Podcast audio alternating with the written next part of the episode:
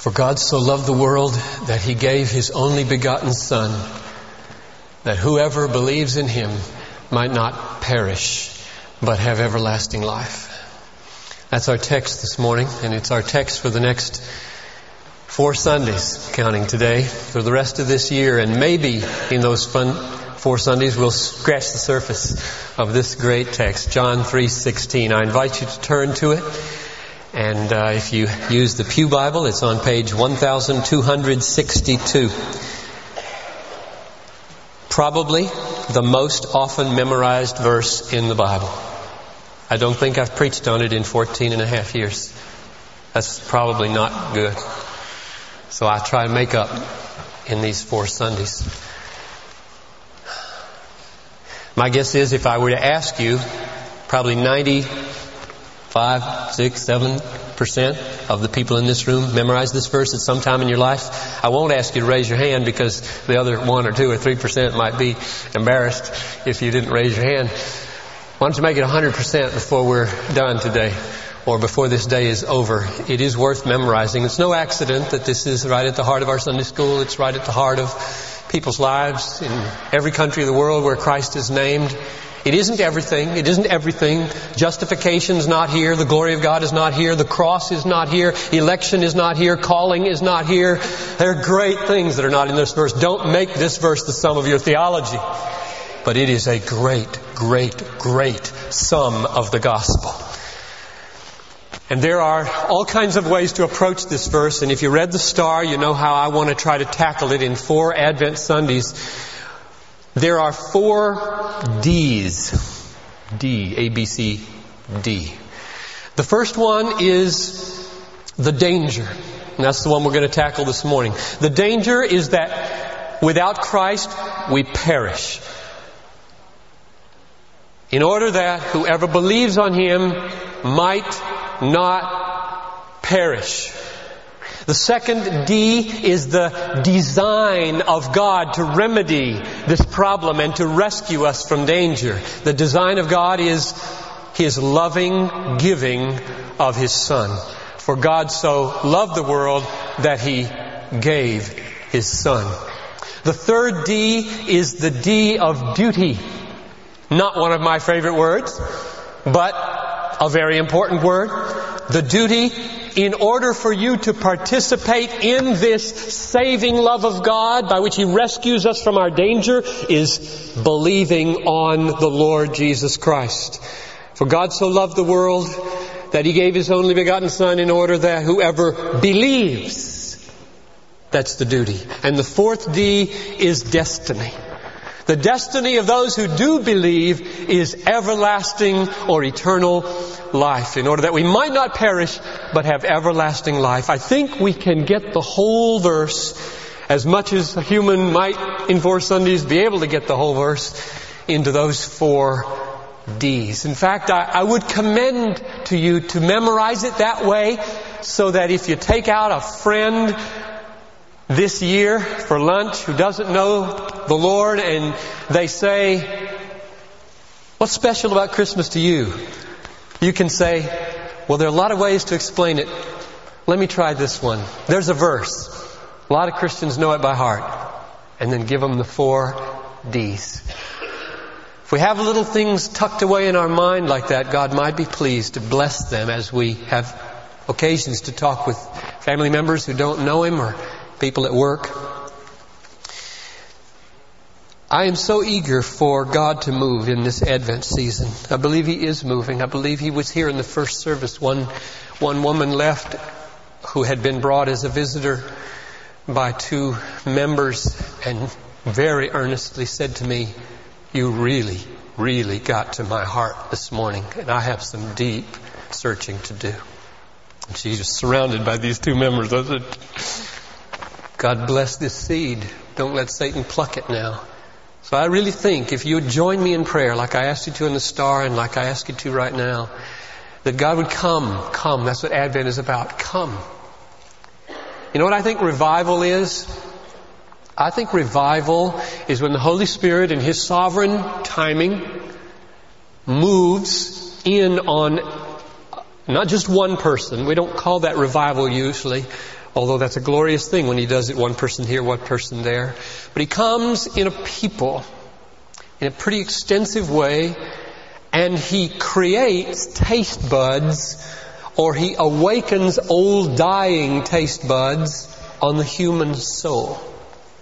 Taste buds that are meant to perceive or apprehend spiritual reality the way physical taste buds perceives and apprehends the sweetness of honey.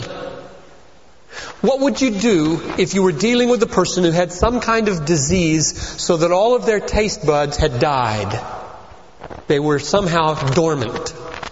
And you had honey, best honey you'd ever tasted in a jar in your hand, and you wanted to persuade them, this is sweet. This is sweet, and it makes your eyes bright. And you take some and you say, oh, that is so sweet. And they take it and they put it on their tongue and they say, feels like a rubber band. What would you do? Mount arguments? It's got certain molecules in it. It's sweet. There's nothing you can do. They might take your word for it, but that wouldn't mean much to their soul. The only way they're going to say, You're right, that is sweet, is if something changes on the taste buds. Now that's the human condition. It's a tragic condition of the human soul that you can, you can go to a friend, you can, you, you all have relatives or friends like this, and you tell them, God loved the world God sent His only Son to die for me. My sins are gone. I'm going to escape death and live forever in the presence of a God who loves me. And it lands on them and means nothing. Nothing. It's just blank. That's tragic. That's why we cry for revival. If you were just a humanist who believed that you could manipulate your religion and you could, you know, five arguments and some real good music and, and a good speaker and, well, we can make people alive. You know that's not true. You've witnessed enough, you've tried enough, you've prayed enough, you know it's not true. There's only one hope, and that's revival from the living God spreading in sovereign power upon a people, awakening taste buds, so that when John 3.16 lands on the tongue of the soul, they say, wow, that can't compare to the Vikings beating the Bears. Wait a minute, I said that wrong. The Vikings beating the Bears can't compare to that. Ooh. I watched that game. That was fun. But listen, I was at Doug Oyen's house when we watched that game. On that last pass, everybody went through the roof. We were all out of our chairs. That's because I've got sports taste buds. But they don't mean anything, nothing compared to spiritual taste buds.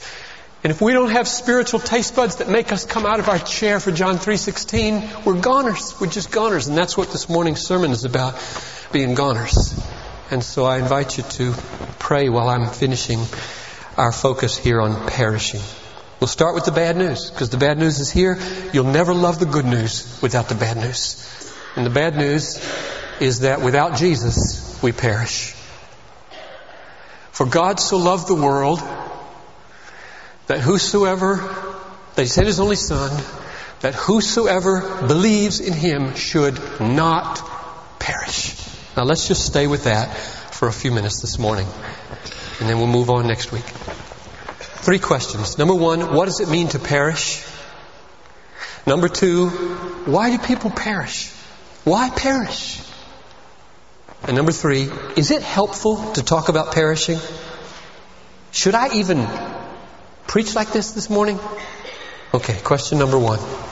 What is it? Number one, there are four things that it is. It's being under the wrath of God. I get that from two places in this chapter. First, verse 18. John 3:18. He who believes in Jesus is not judged. He who does not believe has been judged already. Now what you hear in that text is that perishing is not merely a natural consequence of your life running out. It's the consequence of a judge bringing the gavel down in the courtroom of the universe and saying, guilty, go to jail. That's perishing. Perishing is having God say, guilty, go to jail. Here's the other verse. It's even worse. Verse 36, across the page in my Bible, a little farther down. Verse 36. He who believes in the Son has eternal life. He who does not obey the Son shall not see life, but, here it is, the wrath of God abides on him. The wrath of God abides on him. That's awful. That's horrible. If you do not believe this morning, God's wrath is resting on you. And what John 3:16 holds out to you this morning is that the love of God offers and has found a way to rescue you from the wrath of God. Can you handle that? John 3:16 can rescue you from John 336. The wrath of God rests upon those who reject His offer. And the love of God draws us out from under it. Secondly, perishing means a fiery torment in the future. Staying with John, his other book, the Revelation, puts it like this in chapter 14 verse 10. The perishing will drink the wine of the wrath of God. Will drink the wine of the wrath of God, which is mixed in full strength in the cup of his anger. And he will be tormented with fire and brimstone in the presence of the holy angels and in the presence of the Lamb. That's Revelation 14:10. In other words, perishing is not just dying at the end of your life. It is not going out of existence. So many people today are saying all that happens to unbelievers at the end of their lives is that they just poof, go out of existence. Well, big deal. Any unbeliever would choose that. If you have no consciousness, that's not what the Bible teaches. The Bible teaches that the wrath of God rests upon the unbelievers and that He pours out the cup of His wrath and His anger upon them and that they suffer in torment in the presence of the angels and of the Lamb. One celebrity. Did you read this this week in the, in the Tribune? I don't know if it was in other avenues of news or not, but one celebrity whose name I will leave out said, I don't really want to go to heaven because it's perfect in heaven and I couldn't make any improvements.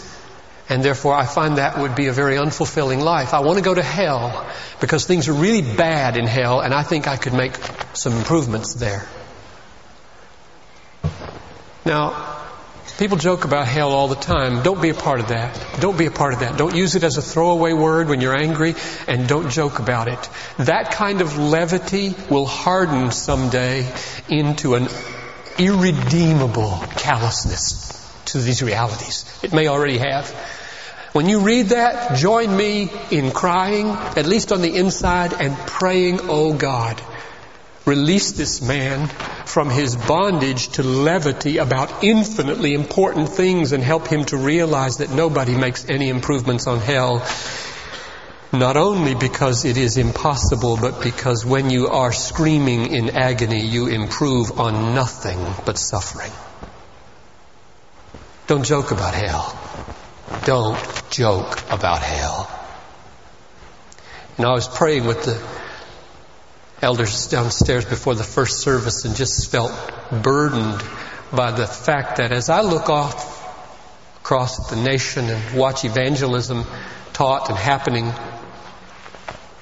um, this is not true of every means of evangelism by any means, but so much of our effort to commend the gospel today is it will make things go better for you here.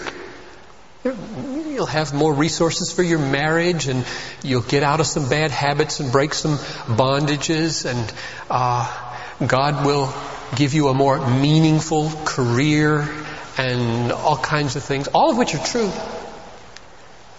But it, it just seems to gut the gospel to me and make it such that it might in fact for a generation be commendable and suddenly or maybe gradually in a generation or two the evangelical church wakes up and it's empty.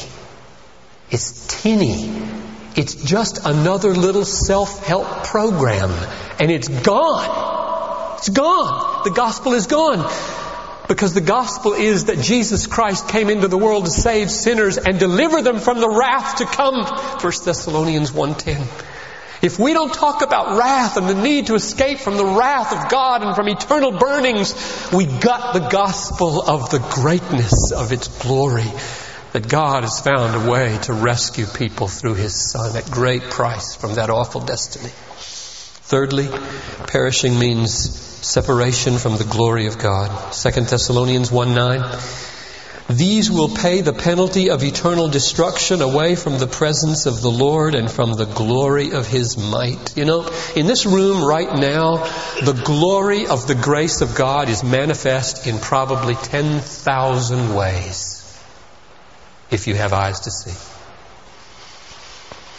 When a person is in hell, the only dimension of the glory of God they will perceive is wrath. That's all. Jesus said He makes the sun rise on the just and the unjust. He sends rain on the good and the evil. He gives you springtimes and, and harvests. God is pouring out His love on this planet day and night, holding us in being in our rebellion. That's all going to be gone. It's all going to be gone in hell. Separation from the glory of God. Fourthly, it is everlasting, perishing is everlasting, and it is irreversible.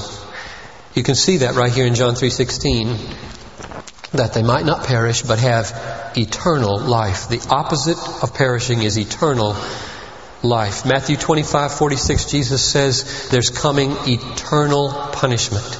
Luke 16, 26 says there's a great gulf fixed between them and us and nobody can cross from here to there or there to here.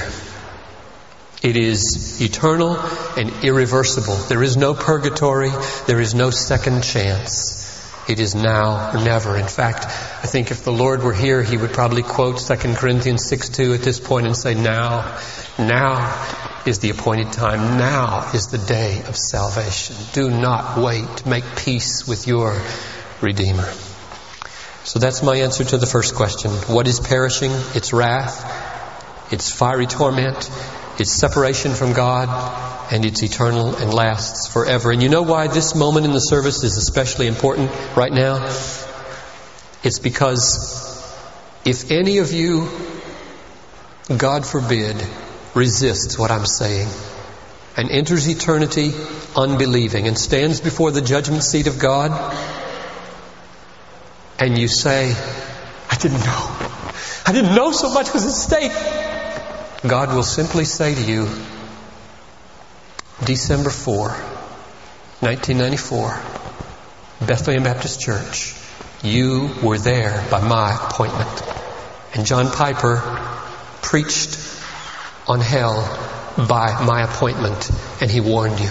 He warned you to flee from the wrath to come. You knew. You knew. The second question is why why perish? The answer is very biblically simple. All of us have sinned and come short of the glory of God. The wages of sin is death. Or to put it a little bit more deeply, God is God. He is holy, He is just, He is good, He is loving, He is kind.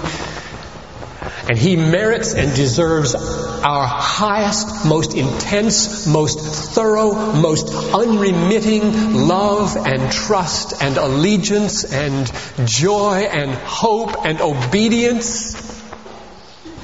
And not to render that to Him, being an infinite God, is an infinite transgression and deserves an infinite punishment. It's the nature of God that makes hell hell. Final question. Is this helpful? I close with two stories where it was very helpful. I bear witness. Hundreds of you probably would bear witness that the wrath of God and the threat of being cut off from Him forever and burning in everlasting torment so frightened you at some point in your life that it drove you to the gospel where you found relief from the love of God. That certainly was true for me, has been true all of my life. It functions in a wonderful way today, and I thank God for the revelation of His wrath. John Newton wrote Amazing Grace, probably the most popular hymn in America. He was a slave trading, foul mouthed, wretched, perverse sea captain. Had grown up in a Christian home and rejected it all. And he had hardened himself. The taste buds of his soul were dead until the storm came. And he woke in the middle of the night and the rope was rocking and the captain ordered him up on the deck. But just before he got to the steps, he said, get a knife before you go till we can cut the ropes. And another sailor went before him and was washed immediately right overboard. And John Newton stood there trembling at the bottom of that step ladder. And he went up, they lashed him to the wheel and he drove the boat and survived. And his taste buds were awake. A few months later, he was in Londonderry. I didn't know this until I was reading yesterday. He was hunting in Londonderry, Ireland. And he wrote this As I climbed up a steep bank, pulling my shotgun after me in a perpendicular direction, it went off so near my face as to burn away the corner of my hat. And he blessed God for the dangers in his life, for the almosts of destruction. And he came to the Lord and he wrote that verse. Remember the verse? Twas grace that taught my heart to fear the wrath of God, and grace my fears relieved by the love of God. And that's got to happen. I pray that that will be happening in this room. That grace will teach you to fear and awaken the taste buds, and grace will teach you not to fear by awakening more taste buds to the love of God. One last illustration. 1985 in this church, a young woman came into my office living in sin, blatant, unrepented sin. I counseled her.